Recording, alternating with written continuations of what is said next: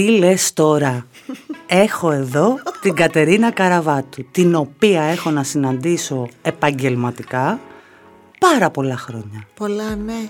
Καλώς ήρθες. Σε ευχαριστώ πολύ, Δενησία μου. Χαίρομαι πολύ που είμαστε μαζί εδώ τώρα. Και χαίρομαι και εγώ που έχεις ένα αρκετά φορτωμένο πρόγραμμα. Είναι τα παιδιά, είναι η δουλειά, είναι η προετοιμασία της εκπομπής για το Σαββατοκύριακο και όμως βρήκες το χρόνο να μας αφιερώσεις και να βρεθείς απέναντι εδώ στο podcast του Gossip TV, που είναι το καινούριο κοσκινάκι μας και που να σας κρεμάσω, καταλαβαίνεις. Ναι, αλλά είναι ωραίο όμως. Είναι ωραίο. ωραίο. Και είναι κάτι που σου πηγαίνει πάρα πολύ. Έτσι θέλω να πιστεύω κι εγώ, αλλά να δούμε και τι θα πει ο κόσμος, Βρε Κατερίνα. Ο κόσμος λέει, εγώ ακούω ήδη. Να ήμουν η πρώτη που έρχεται εδώ πέρα να σου πω εντάξει. όχι, όχι. Ο πρώτος ήταν ο Ουγγαρέζος. Ε, Κατάλαβες, γι' αυτό Όχι, σου όχι. λέω. όχι. Είναι για μένα πολύ μεγάλη χαρά και θα το έκανα και νωρίτερα αν δεν είχαν συμβεί το ένα μετά το άλλο, μετά το άλλο. Με λες που καντεμό. συμβαίνουν. όχι, όχι, όχι προς Θέλει να Θεού. πεις ότι εγώ φταίω; Όχι, όχι προς Θεού, Διονυσία μου, τη δεύτερη φορά να μην το πεις. Απλώς είναι οι εποχές αυτές που κανένας νομίζω δεν μπορεί να κάνει πρόγραμμα. Αλήθεια είναι αυτό. Σκέφτεσαι, λες θα πρέπει να γίνει αυτό, αλλά πάντα ακόμα και οι απέναντί σου, όχι μόνο εσύ που το σκέφτεσαι, και οι άλλοι λένε ωραία και θα δούμε. Δηλαδή το πηγαίνουμε όλοι μέρα-μέρα, μέρα-μέρα. Αυτή είναι μια πραγματικότητα και πόσο μάλλον όταν έχεις και μια εκπομπή ε, στον αέρα που πρέπει να τη γεμίσεις έναν τηλεοπτικό χρόνο που θα πρέπει να είναι οι συνεργάτες σου δίπλα σου, που θα πρέπει να έχεις τους δημοσιογράφους σου να είναι έξω και να κάνουν θέματα, αλλά και τους συνεντευξιαζόμενους να μπορούν να έρθουν να δώσουν συνέντευξη. Είναι τα, δεν ξέρω, είναι πραγματικά μια τρέλα, αλήθεια μια τρέλα. Γιατί δεν ξέρεις αν το Σάββατο θα είμαστε όλοι μαζί και καλά, αν αυτό θα συνεχιστεί την Κυριακή, αν θα μπορέσεις να κάνεις όλα αυτά που έχεις σκεφτεί, αν δεν θα μπεις σε κίνδυνο, μη βάλεις ανθρώπους σε κίνδυνο, είναι όλα πολύ περίεργα. Από μία άποψη δεν είναι καλύτερα για σένα τελικά που είναι Σαββατοκύριακο φέτος η εκπομπή και δεν έχεις αυτό το άγχος καθημερινά; Κοίταξε, οι εκπομπές του Σαββατοκύριακου είναι ιδιόμορφες εκπομπές. Θα σου εξηγήσω. Καταρχήν, χρονικά, φυσικά δεν, είναι, ε, δεν έχουν την πίεση που έχει μια καθημερινή εκπομπή. Αυτό εξπακούεται. Και εγώ με το μ, 21 που πέρασε και κυρίως ε, από, τη, από το καλοκαίρι και μετά ε, που μου συνέβησαν έτσι πράγματα στη ζωή μου τα οποία ήθελαν ε, πάρα πολύ μεγάλη προσοχή ήταν κάτι που θα πω μέσα σε πάρα πάρα πάρα πολύ μεγάλα ε, εισαγωγικά και ελπίζω ας πούμε να μην παρε, παρερμηνευθεί. Με βόλεψε με την έννοια ότι μπορούσα ας πούμε να είμαι με τη μητέρα μου πολύ περισσότερες ώρες ε, μπορούσα να προσφέρω περισσότερα πράγματα όμως μια εκπομπή Σαββατοκύριακο έχει μια άλλου είδους προεργασία η οποία έχει επίσης πάρα πολύ δουλειά και είναι η εξής. Παρακολουθείς καθημερινά τι γίνεται γιατί δεν ξέρεις μέχρι το Σάββατο Πόσα επί θα έχουν της καεί. ουσίας, τι θα έχει συμβεί, πού θα βρίσκονται τα θέματα και τι είναι αυτό τέλος πάντων που θα έχει ενδιαφέρον ή θα ήθελες και εσύ να παρουσιάσεις. Είναι διαφορετικό. Από την επικαιρότητα ναι, εννοείς ναι, απ' όλα. ουσιαστικά δηλαδή Ναι, που ναι, δεν ναι, θα ναι, ναι. έχει κάψει τόσο πάρα πολύ μες στην εβδομάδα που πλέον ίσως και να μην έχει νόημα. Ναι, να μπορεί το να έχεις κάνει κάποιο πρόγραμμα τη παίξεις. Δευτέρα και την Παρασκευή πραγματικά να λες τι μπορεί να σκεφτόμουν τη Δευτέρα που έκανα αυτό το θέμα ενώ Παρασκευή βράδυ έχει έρθει κάτι τελείως διαφορετικό αναπάντεχο και συνήθως το αναπάντεχα τελευταία δεν είναι και ευχάριστα. Έχεις δίκιο σε αυτό. Θέλω να σε ρωτήσω κάτι. Ε, πώς ένα κορίτσι της γαλλικής φιλολογίας βρέθηκε αντί να πάει στη Γαλλία, γιατί αυτό θα περίμενε κανείς, στη Σκοτία για να σπουδάσει; Λοιπόν, δεν πήγα στη Σκωτία. Αρχικά το, η πρώτη υποτροφία που πήγα ήταν στην Ιρλανδία. Ε, και δεν ξέρω πώς έγινε. Μου φάνηκε πολύ ενδιαφέρον το πρόγραμμα. Μου φάνηκε ότι μ, επειδή ήταν ε, ένα πρόγραμμα βασισμένο πάνω σε ευρωπαϊκ, στις ευρωπαϊκές σπουδές έπρεπε να κάνω οικονομικά, πολιτικές επιστήμες και τρει- τρεις γλώσσες. Επί της ουσίας οι άνθρωποι που έβγαιναν από το Πανεπιστήμιο του Warwick κάνοντας το συγκεκριμένο πτυχίο ε, πήγαν μετά στα, στην Ευρωπαϊκή Ένωση και δούλευαν. Και Δεν πήγες; αυτό ήταν πάρα πολύ ενδιαφέρον. Όχι δεν πήγα ούτε εκεί. Γύρισα, μετά πήγα στην Αγγλία και έκανα το μεταπτυχιακό μου αυτή τη φορά στο εκπαιδευτικό θέατρο. Επίσης τελείω άσχετο αυτό. Στην Αγγλία ή στο Εδιμβούργο, στη Σκωτία. Όχι, στη Σκωτία δεν πήγα ποτέ. Α, οκ. Δεν έχω πάει ποτέ στη Σκωτία. Ήμουνα στην Ιρλανδία και ήμουνα και στα Midlands, στην Αγγλία, στο κέντρο της Αγγλίας, δηλαδή, στο μ, Πανεπιστήμιο του Warwick εκεί. Ε, μ, είχα την μεγάλη ευτυχία να μπορώ να σπουδάσω Ε, είχα δύο γονείς που στήριζαν αυτές μου τις επιλογές αλλά ήμουν και εγώ που διάβαζα παράλληλα. Δηλαδή δεν νομίζω ότι κανείς σε στηρίζει μη βλέποντας ότι θέλεις να το κάνεις. Αποδίδεις. Έτσι δεν είναι. Τώρα το να αποδίδεις δεν είναι... Απόλυτα. Ναι. Δεν θα έλεγα δεν είναι πάντα στο χέρι σου. Υπάρχουν φορές που αποδίδεις καλύτερα και φορές που αποδίδεις χειρότερα. Όχι, εγώ θα στο συζήταγα ως εξής, ότι ήσουν και μονάχο παιδί, που δεν θα ήταν εύκολο για δύο γονείς να σκεφτούν ότι το παιδάκι τους θα πάει στην άλλη άκρη που δεν θα μπορούν να πάρει το κτέλ και να έρθει ας πούμε, να τους δει ή το αεροπλάνο και να έρθει να τους δει τόσο εύκολα. Ισχύει. Το σκέφτεσαι τώρα επειδή έχεις γιο και αν θα σου φύγει; Γιατί ας πούμε εγώ Όχι, θυμάμαι θέλω να τότε- φύγει. Α, θέλεις εσύ, θέλεις να φύγει. Ωραία, εμένα οι γονείς μου ήταν χωρισμένοι. Η μαμά μου όταν πήρα την υποτροφία δεν τους είχα πει ότι είχα ε, δώσει για αυτήν την υποτροφία. Δεν το Α. ήξεραν.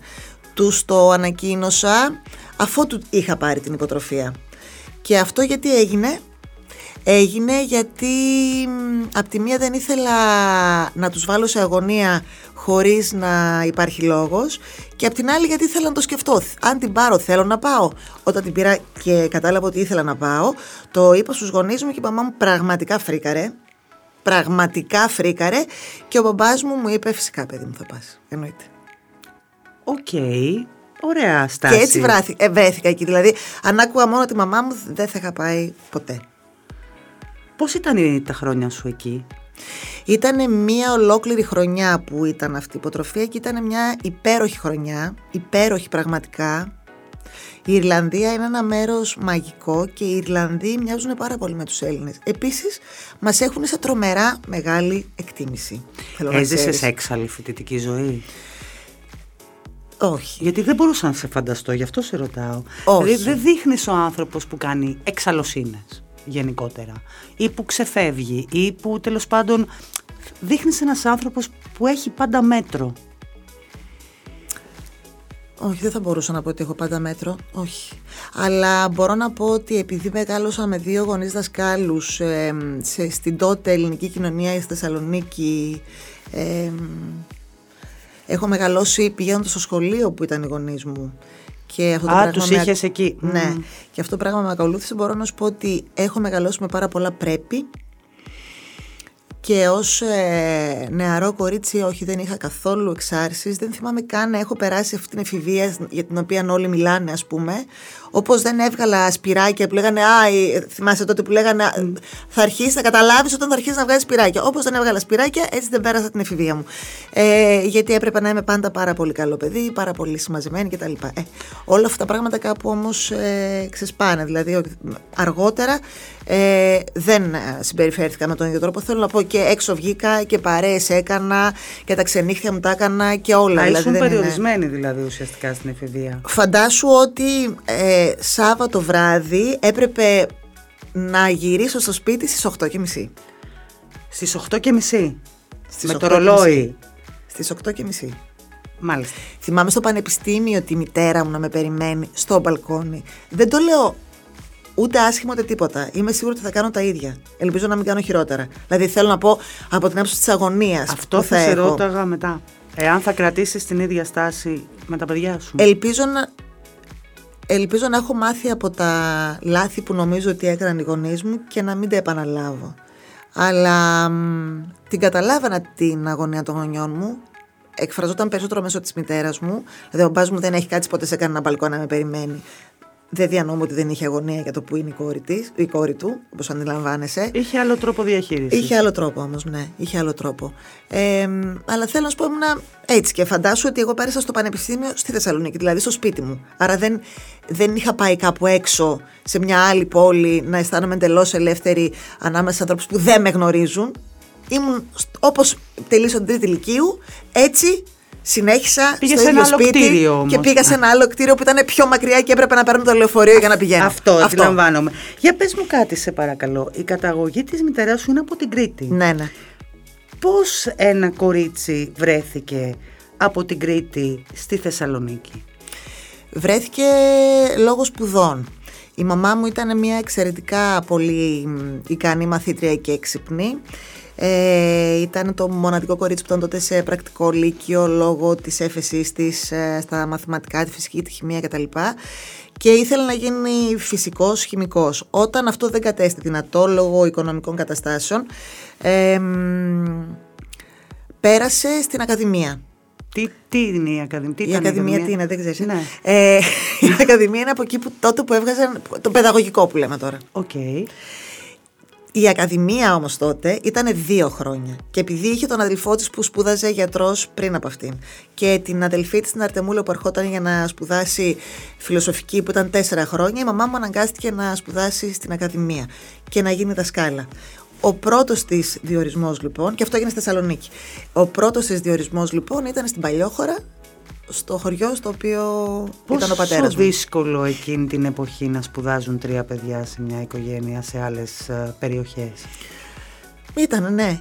Αλλά αν τα παιδιά του θέλουν. Γιατί θυμάμαι, ας πούμε, ότι και η οικογένεια του, του πατέρα μου ήταν. Η οικογένεια του πατέρα μου βασικά ήταν πολύ φτωχιά.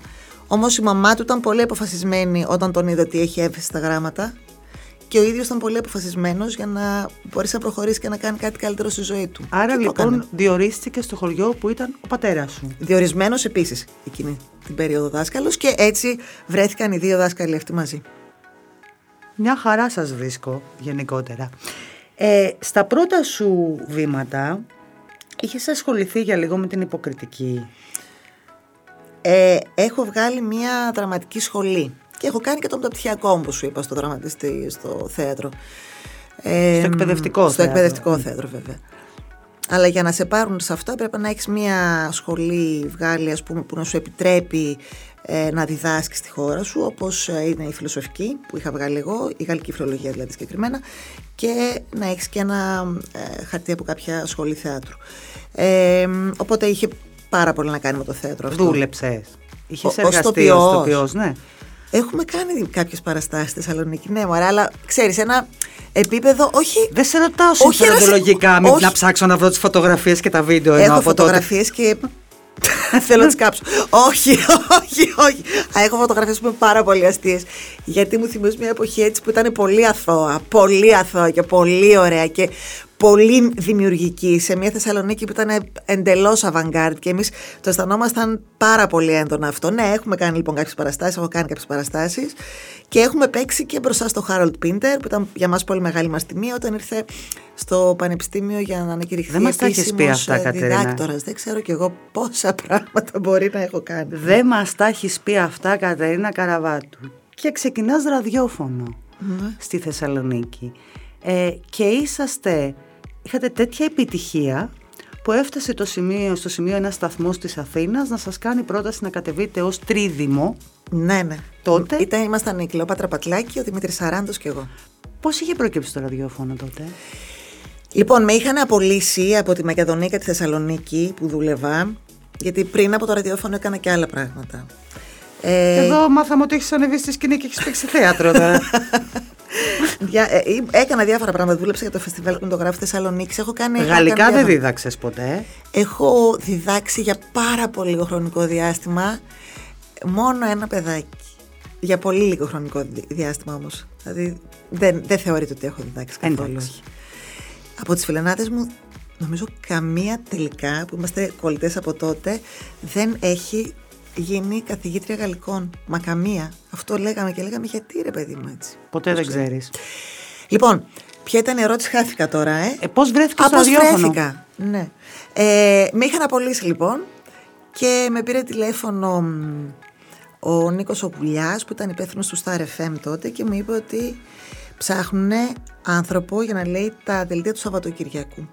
Ειδήσεις Και- δηλαδή. Ειδήσεις, Οκ. ειδήσεις. Αν το πιστεύεις. Εγώ. Το πιστεύω. Εγώ, εγώ, εμένα που με βλέπεις απέναντί σου αυτή τη στιγμή, ειδήσεις. Ε, μ, και έτσι γνώρισα την υπεύθυνη του δισογραφικού τμήματος του σταθμού, την κυρία Κλεοπάτρα Πατλάκη.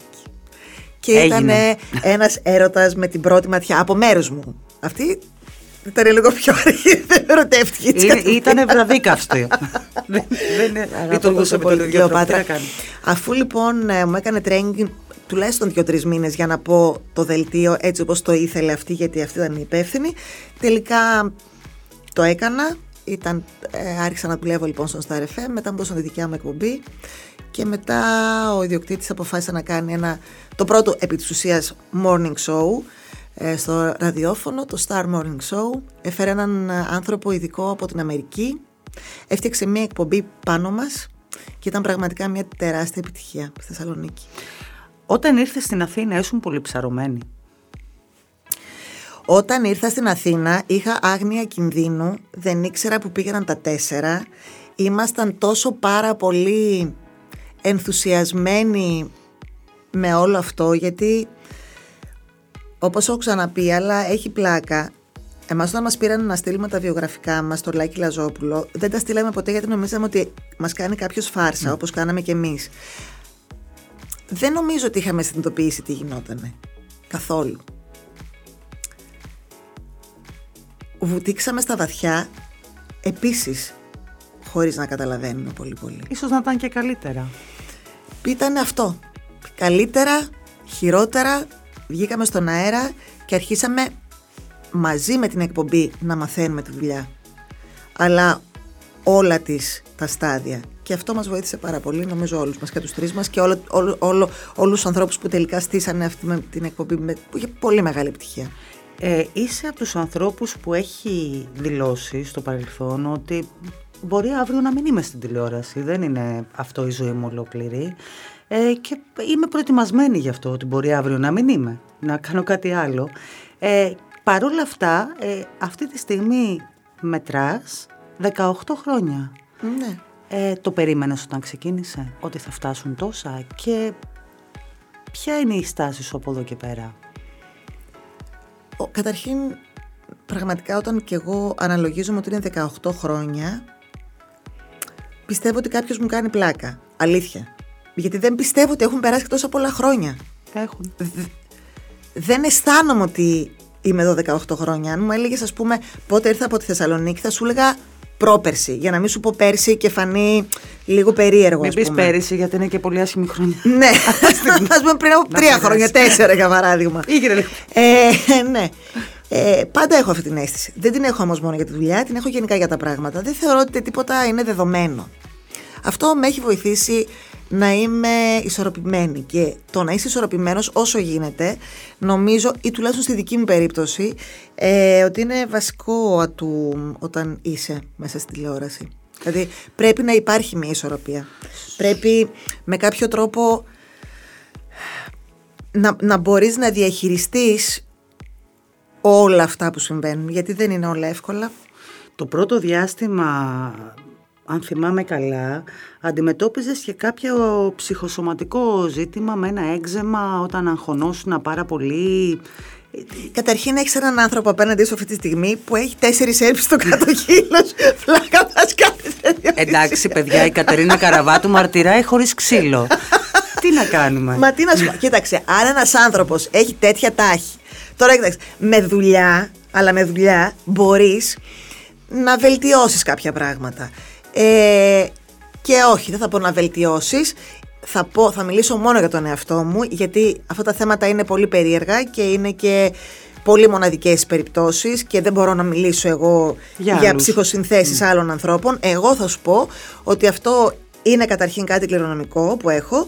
Κατά δεύτερον όμως, ναι, ε, όλες αυτές, όλα αυτά τα ε, φαινόμενα, ας πούμε, ε, έρχονται όταν δεν είμαι καλά.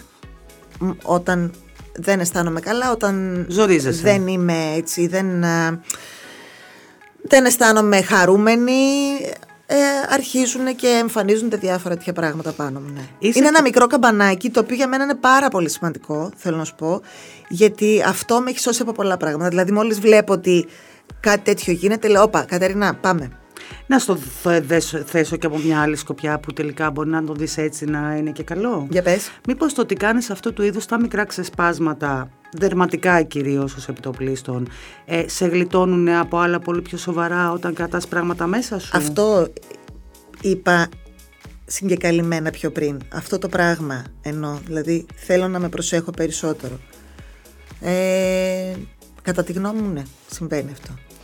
Η τηλεόραση ναι. ε, σου φέρθηκε καλά αυτά τα χρόνια, θεωρείς; Να σου πω κάτι. Να μου πεις ρε Να σου πω κάτι. Θα σου πω. Είναι μια ερώτηση, ας πούμε μου θέτεις την ερώτηση, σου φέρθηκε η τηλεόραση καλά; παλιότερα θα σου έλεγα Α, έχω περάσει πολύ δυσάρεστα πράγματα που όντως έχω. Τώρα θα σου έλεγα γιατί να μου φερθεί καλά η τηλεόραση; Ή η τηλεόραση. Αυτό είναι κάτι πολύ απρόσωπο. Εμένα με ενδιαφέρει οι άνθρωποι στους οποίους αποδεδειγμένα έχω προσφέρει καλή δουλειά να καταλαβαίνουν τις καλές προθέσεις μου, τον επαγγελματισμό μου, την ηθική μου ε, και να βλέπουν τον τρόπο με τον οποίο κινούμε και να τον εκτιμούν. Αυτό με ενδιαφέρει. Γενικά η τηλεόραση, γιατί να μου φερθεί κάπως; Ωραία, ας το προσωποποιήσουμε. Οι άνθρωποι της τηλεόρασης, θεωρείς γενικότερα, που έχεις συνεργαστεί μέχρι στιγμής, σου έχουν φερθεί καλά; Ω επιτοπλίστων, ναι. Ω επιτοπλίστων, ναι. Άρα Δεν μπορείς ποτέ να, να λες ε, εντάξει, πραγματικά είμαι τόσο καταπληκτική, θέλω όλοι να με λατρεύουν. Αυτό δεν γίνεται καταρχήν. Δεν γίνεται να αρέσουμε σε όλους καταρχήν. Αυτό είναι ούτως ή άλλως κάτι το οποίο δεν ευσταθεί. Ε, αν όμως, όπως συμβαίνει στην περίπτωσή μου, βλέπω την εκτίμηση στα πρόσωπα ανθρώπων που έχουν δουλέψει δίπλα μου ανά τα χρόνια ή έχω δουλέψει για αυτούς και έχουμε αυτές τις σχέσεις που έχω καταφέρει και έχουν καταφέρει και αυτοί απέναντί μου να κρατήσουμε και να μας δένουν εντάξει ναι είναι, για μένα είναι πάρα πολύ σπουδαίο αυτό Εμένα με ενδιαφέρει πάρα πολύ να, να έχω καλές σχέσεις με τους ανθρώπους. Με ενδιαφέρει πάρα πολύ οι άνθρωποι που είναι στις ομάδες στις οποίες ε, ας πούμε όχι, δεν μ' αρέσει να πούμε ούτε, ούτε είμαι αρχηγός ούτε τίποτα. Απλώς είμαι η παρουσιάστρια, οπότε ε, εκπροσωπώ τη δουλειά τους. Εκπροσωπώ τη δουλειά τους να, να με αγαπούν. Ε, δηλαδή, θα σου πω παράδειγμα. Ε, βλέπω ανθρώπους οι οποίοι έχουν να κάνουν με, τους, με, με επαγγελματίες οι οποίοι είναι στην προηγούμενη μου δουλειά, στο προηγούμενο μου κανάλι. Και κάθε φορά που συναντώ κάποιον που έχει συναντήσει κάποιον από εκεί, μου λένε ότι πάντα, πάντα, πάντα είναι έτοιμοι να βάλουν τα κλάμα γιατί τους λείπω. Λοιπόν, για μένα αυτό είναι μια τεράστια νίκη. Τους κόλλησες όλους. Για τα κλάματα σε πειράζω. Ναι, τους κόλλησε. ναι, είναι κολλητικό τελικά. Είναι κολλητικό. Αλλά θέλω να σου πω όταν κάποιος ενδιαφέρεται τόσο πολύ, όταν ειλικρινά καταλαβαίνεις ότι του έχεις λείψει ή σου έχει λείψει. Εντάξει, τι να πω. Είναι πολύ μεγάλο κατόρθωμα. Αυτό το κρατώνε. Είναι μια πολύ μεγάλη μου νίκη γιατί στις εκπομπές πάντα οι χρονιές δεν είναι ίδιες. Δηλαδή, κάποιε μπορεί να πάνε καλά, κάποιε μπορεί να μην πάνε καλά, κάποιε μπορεί να απογειωθούν. Σε, σε νούμερα μιλάς αυτή τη στιγμή ή σε χημεία ανάμεσα στους ανθρώπους που εργάζονται; Όχι, μιλάω για τα νούμερα. Μιλάς για τα νούμερα. Μιλάω για τα νούμερα, φυσικά. Ε, οπότε, αυτό ναι, είναι, ξέρω εγώ, μπορεί να παίξουν πολλοί παράγοντες ρόλο. Οι ανθρώπινες σχέσεις όμως είναι άλλο πράγμα. Και αυτό, αν υπάρχει, και υπάρχει για πάντα και δεν ξεχνιέται ποτέ και είναι πολύ μεγάλο παράσημο. Το τι λες τώρα ε, δεν πάει τέλεια σε νούμερα αυτή τη χρονιά. Όχι, είναι μια πολύ μέτρια χρονιά. Ακριβώς, όμως ε, έχεις κάνει και άλλα ξεκινήματα που δεν ήταν τέλεια εξ αρχής και... Τα ξεκινήματα γενικά είναι πολύ δύσκολο να είναι τέλεια. Εμένα όλα μου τα ξεκινήματα ήταν δύσκολα. Αλλά η διαφορά με τα παλιότερα ξεκινήματα που δεν ήταν ε, ε, έτσι, δεν είχαν φόρα είναι ότι τώρα ξέρω καλύτερα. Κατάλαβες τι λέω. Πολύ καλά. Ε, Εγώ. Όταν ξεκινήσαμε ας πούμε στους Κούκου για παράδειγμα ναι, ήταν μια ζώνη που δεν υπήρχε πριν στο Στάρ. Ήταν μια ζώνη που ήταν ενημερωτική. Και ήρθαμε και κάναμε ένα, όχι απλώς πρωινό, ένα εναλλακτικό πρωινό. Ήταν σίγουρο πως πρώτη χρονιά θα ήταν δύσκολη. Είναι, ήταν ξεκάθαρο, λέει, το ξέραμε. Δεν είναι ότι πάθαμε πλάκα με τα νούμερα. Τη δεύτερη χρονιά τα νούμερα ήταν πολύ καλύτερα και την τρίτη χρονιά τον Κούκου, η Κούκου ήταν πρώτη σε τηλεθέαση στην πρωινή ζώνη. Ήταν τρία χρόνια όμως προσπάθειες. Ε. Μα τίποτα νομίζω δεν γίνεται από τη μια στιγμή στην άλλη. Υπάρχουν, υπάρχουν στιγμές που μπορεί να πάρει κάτι φωτιά με την πρώτη. Θυμάμαι, ας πούμε, για παράδειγμα, όταν είχαμε πάει στο Ε με τον κρατερό για να κάνουμε το Σαββατοκύριακο, από το πρώτο Σαββατοκύριακο είδαμε κάτι νούμερα που πραγματικά δεν καταλαβαίνω. Νομίζαμε ότι είχε κάνει λάθος η EGB, τέτοια πράγματα. Δηλαδή Πρόσεχε κάτι... όμως. Ε, τότε κάτι... ήταν η πρώτη φορά που ήσασταν μαζί τηλεοπτικά. Ναι, αλλά είμαστε σε ένα κανάλι που τότε έκανε 1% 2, κατάλαβες; Ναι, αλλά ήσασταν ένα ζευγάρι. Ήσασταν ένα ζευγάρι αγαπητό στον κόσμο. Και αυτό είναι μια πραγματικότητα. Ισχύει αυτό, ισχύει, ναι. Ε, και η πρώτη φορά που βγαίνατε μαζί τηλεοπτικά. Οπότε είχε ένα ενδιαφέρον το οποίο μετά έπρεπε να δεις, ωραία και τι άλλο έχουν να μου δώσουν. Ναι. Τους ξέρουμε. αυτό είναι αλήθεια που λες, ας πούμε, για το πρώτο Σαββατοκύριακο. Αλλά μετά η πορεία της εκπομπής αυτή, αυτή ήταν από την αρχή πολύ εντυπωσιακή. Με τους Κούκου δεν συνέβη το ίδιο. Στην αρχή των, α, του κουσκούς δεν ήταν το ίδιο, φυσικά. Ήταν πολύ δύσκολη η εποχή. Και τότε μας στήριξε και πάρα πολύ ο σταθμό. Γιατί αν ο σταθμός δεν αποφασίσει να στηρίξει, ξέρεις, δεν, α, δεν υπάρχει τίποτα. Μα δηλαδή, άμα ό,τι και ο να κάνουμε σταθμός εμεί. δεν στηρίξει, κλείνει το μαγαζί. Γεια Ακριβώς, σας. ακριβώς, ακριβώς αυτό. Οπότε ναι, είναι η αρχή πάλι μιας καινούριας προσπάθειας σε καινούριο κανάλι, σε καινούρια ζώνη, αλλά εμένα μου αρέσει πολύ. Μ' αρέσει πολύ να ξεκινώ. Μ' αρέσει πολύ να δημιουργώ. Μ' αρέσει πολύ να δοκιμάζω. Χαίρομαι πάρα πολύ που μου δίνουν την ευκαιρία να το κάνω αυτό. Δεν δίνεται σε όλους τους ανθρώπους η ευκαιρία. Ε, υπάρχουν σίγουρα χιλιάδες πάρα πολύ ταλαντούχοι άνθρωποι που δεν είχαν την ευκαιρία να κάνουν τα όνειρά τους πραγματικότητα. Εγώ, ναι μεν δουλεύω σκληρά και έχω προσπαθήσει πολύ από τότε που άρχισα να καταλαβαίνω τον εαυτό μου, αλλά όμως, κοίτα, μου δόθηκαν και οι ευκαιρίες και γι' αυτό είμαι πολύ ευγνώμων. Το καλοκαίρι που μας πέρασε, ε, κάνατε άνω κάτω τα δημοσιογραφικά γραφεία με την ανακοίνωση του χωρισμού σας με τον κρατερό μετά από 12 χρόνια σχέσης, 10 χρόνια γάμου και κοινή ζωής. Πολύ κοινή ζωής, γιατί σας περνάγατε Πολύς, και, πολύς. και, το, και τη δουλειά σας μαζί ουσιαστικά. Ε, θεωρώ ότι δεν ήταν τυχαία η επιλογή σας να το κάνετε τον Αύγουστο. Θεωρώ ότι ένα μεγάλο κομμάτι ήταν στο ότι δεν υπήρχε τηλεοπτική, τηλεοπτικές εκπομπές να το σχολιάσουν εκείνη τη στιγμή και ούτε θεωρώ ότι ήταν κάτι που έγινε από τη μια μέρα στην άλλη. Θεωρώ ότι υπήρχε μια προεργασία πίσω κάποιου αρκετού χρονικού διαστήματος. Φήμες για το ότι υπήρχε κρίση στη σχέση σας κυκλοφορούσαν τα τελευταία δύο χρόνια. Είχαν αλήθεια ή τελικά ήταν φουμαρά και έτυχε να γίνει αυτό μετά από δύο χρόνια; Θα σου πω λεπτομέρειες για το πότε ξεκίνησα να μην πηγαίνουν καλά τα πράγματα ή όχι, επειδή δεν είναι μόνο δικό μου κομμάτι, δεν θα ήθελα να αναφέρω. Σίγουρα όμως μπορώ να σου πω ότι όλα αυτά που θεώρησες προηγουμένως, όλα αυτά τα θεωρώ που είπες, είναι έτσι. Δηλαδή, κανένας δεν χωρίζει 6 Αυγούστου για να το πεις 7. Φυσικά.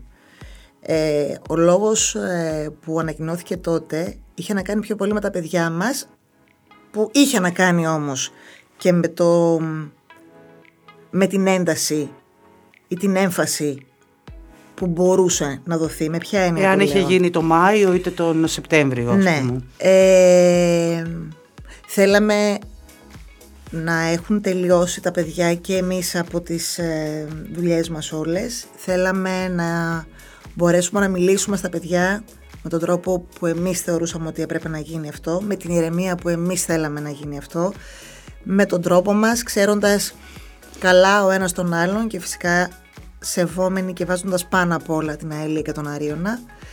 Ε, και μ, γι' αυτό εκδώσαμε και αυτήν, δηλαδή ο δικηγόρος μας, αυτή την λιτή αλλά νομίζω συνάμα πολύ περιεκτική ανακοίνωση. Θα σου πω κάτι.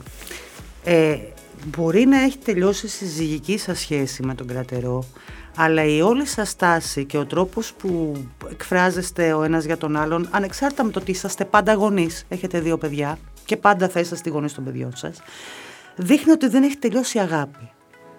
Δηλαδή αγαπάτε ο ένας τον άλλον ανεξάρτητα από το ότι δεν είστε ζευγάρι μαζί. Ε, είναι αλήθεια αυτό όμως. Και εγώ προσωπικά αυτό δεν θα ήθελα να αλλάξει. Με την έννοια πια. Εμείς με τον κρατερό δεν κάναμε παιδιά πάνω σε ένα τσακίρ κέφι όντες 20 χρονών. Ήμασταν μεγάλοι άνθρωποι όταν συναντηθήκαμε και όταν συναντηθήκαμε αυτομάτως καταλάβαμε ότι θέλαμε να γίνουμε γονείς παιδιών εμείς οι δύο. Εμείς οι δύο να κάνουμε παιδάκια. Οπότε έχοντας ξεκινήσει τη σχέση έτσι και έχοντας δομηθεί, ε, έχει, έχοντας δομήσει μάλλον τη σχέση αυτή με αυτόν τον τρόπο και όντας και οι δύο μοναχοπαίδια, ξέραμε και πόσο σημαντικό είναι το να πάρουμε μια τέτοια απόφαση, τη στιγμή που την πήραμε και τι αυτό θα σήμαινε. Νομίζω ότι είμαστε αρκετά έτσι όριμοι, σοβαροί, υπεύθυνοι έτσι ώστε να προσπαθήσουμε με οποιονδήποτε τρόπο να διαφυλάξουμε αυτά τα δύο παιδιά που με τόσο αγάπη φέραμε στη ζωή. Αυτό δείχνεις. αυτό είναι, νομίζω, για τον κρατέρο δεν μου επιτρέπεται πλέον να μιλάω, ενώ δεν μου επιτρέπεται με εισαγωγικά, δηλαδή καταλαβαίνεις σου λέω. Αλλά νομίζω ότι αν θα σου μιλούσε τώρα και ήταν εδώ απέναντι, το ίδιο πράγμα θα σου έλεγε ακριβώς που ε, Νομίζω ότι δεν έχω καμία αμφιβολία για αυτό που μου λες αυτή τη στιγμή. Τα παιδιά σας, τουλάχιστον οι μεγάλοι, ε, έχει καλλιτεχνικές τάσεις. Καημένη και αυτή τι να κάνει, δηλαδή τη έρνουμε στα θέατρα, στα στούντιο, από τότε που θυμάται τον εαυτό της. Ε, τέλος πάντων. Και το μικρό. Αλλά τέλος πάντων, ναι, η Άιλη αρκετά. Έχει καλλιτεχνικές. Θα ήθελα, θα θέλατε. Ή δεν θα θέλατε και πάρα πολύ να μπει σε αυτό το χώρο που η αλήθεια είναι ότι είναι ψυχοφθόρος, η αλήθεια είναι ότι δεν έχει σιγουριές γενικότερα, είναι ένας δύσκολος χώρος να τον περπατήσει κανείς, θέλει πολύ γέρο στο μάχη και δεν είναι και πάντα του όταν οι γονείς σου είναι γνωστοί. Θα σου πω τι έχω πει εγώ στην Αέλια. Καταρχήν, εγώ θέλω, όπως σίγουρα και ο κρατερός, η Αέλια να κάνει αυτό το οποίο θα βρει και θα αγαπάει πάρα πολύ, διότι σε έχουμε πει και οι δύο ότι αν βρεις κάτι το οποίο το αγαπάς πραγματικά, τότε τουλάχιστον θα είσαι χαρούμενη γιατί θα κάνεις κάτι που αγαπάς. Τώρα, αν το κάνεις και καλά αυτό, είναι πολύ πιθανό να έχει και πάρα πολύ καλά αποτελέσματα. Αλλά αυτό δεν το ξέρει ποτέ κανείς για κανέναν. Ε, με ενδιαφέρει πάρα πολύ πριν από όλα η Αέλια να είναι υγιής συναισθηματικά και σωματικά και να μπορέσει να γίνει μία ανεξάρτητη, δυνατή γυναίκα. Αυτό θέλω, αρχικά. Αν καταφέρει να οχυρωθεί, να πάρει τις γνώσεις που χρειάζονται για να μπορέσει να είναι κύρια του εαυτού της, εμένα αυτό θα είναι μεγαλύτερη μου νίκη. Με την έννοια της καθοδήγησης που θα μπορούσα να, κάνω, να, να, να έχω προς την κόρη μου. Το τι θα κάνει δεν ξέρω. Είμαι σίγουρη όμως από το παιδί που βλέπω θα το κάνει πάντα με αξιοπρέπεια και ηθική. Και αυτό είναι για μένα πολύ σημαντικό. Και από το παιδί που έχω δει εγώ κάποιες φορές και με αφοσίωση θα έλεγα. Ναι, είναι έτσι. Έχει μια τρομερή αίσθηση δικαίου η Αέλια, ας πούμε, για παράδειγμα. Δεν θέλει, δεν μπορεί να βλέπει ανθρώπους να δικούνται. Ο μικρός σου, Ταλιμπάν; Ο μικρός είναι πιο πρακτικά έξυπνος από την Αέλια, για να είμαστε ειλικρινείς. Ίσως επειδή μεγαλώνει με μία αδελφή η οποία είναι και πολύ δυναμική και πρέπει, δεν ξέρω αν είναι σωστή λέξη να ανταγωνιστεί, αλλά σίγουρα πρέπει να κερδίσει το χώρο του κι αυτός, είναι κι αυτός πολύ δυναμικός θα σου έλεγα ότι και ο Αρίωνας έχει καλλιτεχνικές τάσεις, αν και έμαθα πρόσφατα από μια δήλωσή του καταπληκτική ότι αποφάσισε ότι θα γίνει ποδοσφαιριστής. Είναι μια γενναία απόφαση. Είναι μια γενναία απόφαση σε αυτό το σπίτι μέσα ποδοσφαιριστής. Είναι λίγο περίεργο, αλλά, αλλά θα δούμε τι πρόκειται να συμβεί. Πάντως, η Αέλια χάρηκε πολύ με την απόφαση του αδελφού της να γίνει ποδοσφαιριστής. Και εγώ θα χαιρόμουν, θα γνώριζα πάρα πολύ όλους τους άντρες, ίσως αργότερα και με πάμπλουτου. λίγο απλώς να πούμε ότι δεν έχει πάει ποτέ σε καμία σχολή ποδοσφαίρου. Την απόφαση όμως την έχει πάρει. Έχει πάρει την απόφαση. Και αυτό είναι πάρα πολύ σημαντικό. Πιστεύω ότι ναι. Τηλεοπτικά ε, συνεχίζεται του χρόνου, Κατερίνα, ή είναι πολύ νωρίς ακόμα για δεν, να. Ναι, δεν έχω ιδέα. Δεν νομίζω, ε, νομίζω ότι το πολύ νωρίς δεν είναι και πολύ νωρίς, ούτε και πολύ αργά είναι. Νομίζω ότι αυτό το διάστημα είναι που παίρνονται οι αποφάσεις, αλλά δεν έχω κάτι να σου πω, δεν το ξέρω. Εντάξει, θα δεν έχω κάνει κάποια κουβέντα δηλαδή. OK, okay, θα, θα, θα, το, θα σε πάρω τηλέφωνο. Πάρε με ένα τηλέφωνο. να μου πεις αργότερα. να ξανάρθω την επόμενη φορά μόνο για... Θα κάνουμε ένα μικρό ενθετάκι. Α, τελικά. Θα το βάλουμε πρόσθετο. Teaser. το συγκεκριμένο κομμάτι. Θέλω να σε ρωτήσω το εξής, ε, ίσως και να ξαφνιαστείς τώρα με αυτό που Όχι, όχι, περίμενε λίγο να δω, ναι. Θέλει να μου πεις. Ξέρω ότι υπάρχει μια σύνδεση ανάμεσα σε σένα και τη Ρένια Λουιζίδου που δεν είναι γνωστή γενικότερα. Θέλεις να μου πεις ποια είναι αυτή η σύνδεση; Βεβαίως θα σου πω. Η... Τώρα θα σε πάω λοιπόν πάλι πίσω στη Θεσσαλονίκη όταν η μαμά μου πέρασε στην Ακαδημία. Εκεί ήταν λοιπόν συμμαθήτρια με συμφιτήτρια μάλλον με τη μαμά της Ρένιας. Γνωρίζονται από τότε, ήταν φιλενάδες από τα φοιτητικά τους χρόνια.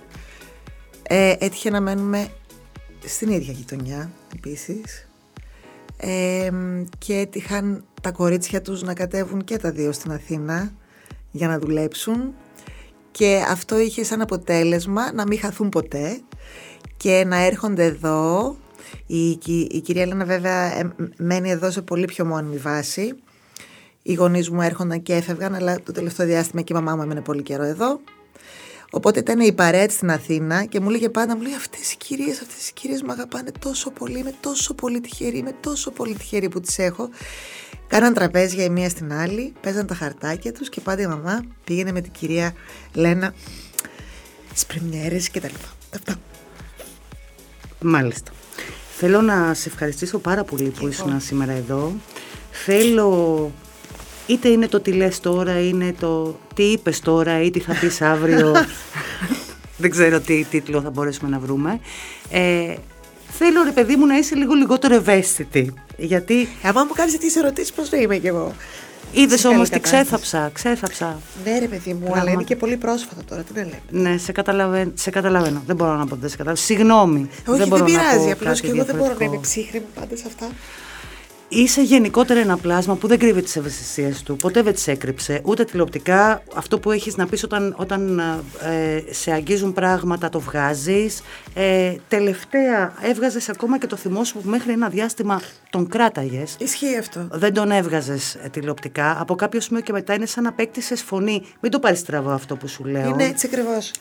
Ε, Καθόλου στην αρχή φοβόμουν πάρα πολύ. Μετά όταν είδα ότι αλήθεια, κοίτα, δεν έχεις κάνει τίποτα κακό. Γιατί δεν συμβαίνουν όλα αυτά; Δεν λε.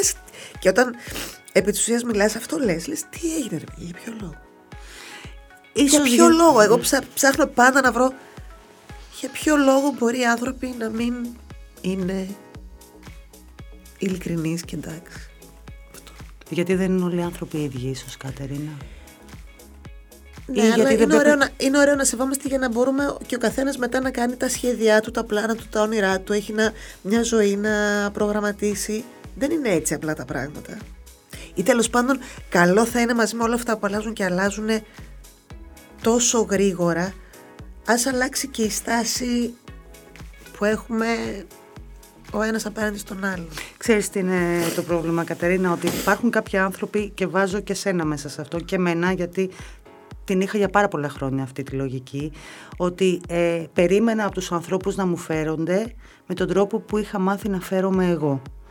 Ε, στην πορεία ανακάλυψα ότι υπάρχουν πολύ διαφορετικοί άνθρωποι που θα λειτουργήσουν με όποιον τρόπο θέλει ο καθένας και θα πρέπει και εγώ να σταθώ σε έναν χώρο που δεν θα είναι οι άνθρωποι με την ίδια ηθική, με τον ίδιο τρόπο σκέψης και με την ίδια συμπεριφορά που έχω διδαχτεί και να επιβιώσω. Διανυσία να σου πω κάτι, φαντάζομαι ούτε, ούτε εσύ ούτε και εγώ είμαστε τώρα η μία πέρα από την άλλη βλογώντας τα γένια μας και λέγοντας Α, είμαστε καταπληκτικές. Όχι, γιατί και είμαστε, είμαστε άνθρωποι και θα έχουμε κάνει και λάθη και έχουμε και ατέλειες και από όλα. Αλλά πιστεύω πως αν ρωτήσουμε τους ανθρώπους, όλους τους ανθρώπους, στην πλειονότητά τους θα ήθελαν να τους έχουν φερθεί καλά θα ήθελαν να τους έχουν φερθεί με ειλικρίνεια. Δεν νομίζω εύκολα κάποιος να επέλεγε να του φερθούν άσχημα. Έτσι νομίζω. Είναι απόλυτα βέβαιο. Έτσι νομίζω. Και σίγουρα και εμείς με τη συμπεριφορά μας φαντάζομαι και στα τοπικά. Ίσως και να έχουμε αδικήσει κάποιους ανθρώπους. Ε, εγώ είμαι βέβαιη γι' αυτό. Είμαι βέβαιη γι' αυτό. Απλά δεν θα ήθελα να πιστεύω ότι το έχουμε κάνει από πρόθεση. Το οποίο έχει πολύ μεγάλη διαφορά. Σε ευχαριστώ πολύ Κατερίνα μου. Και εγώ. Και εύχομαι να σε πάρω τηλέφωνο για αυτό το teaser συντόμο. Υποχρεωτικά. Φαντάζομαι το επόμενο διάστημα σε φιλογλυκά. Σας φιλώ όλους. Και εγώ σε φιλογλυκά.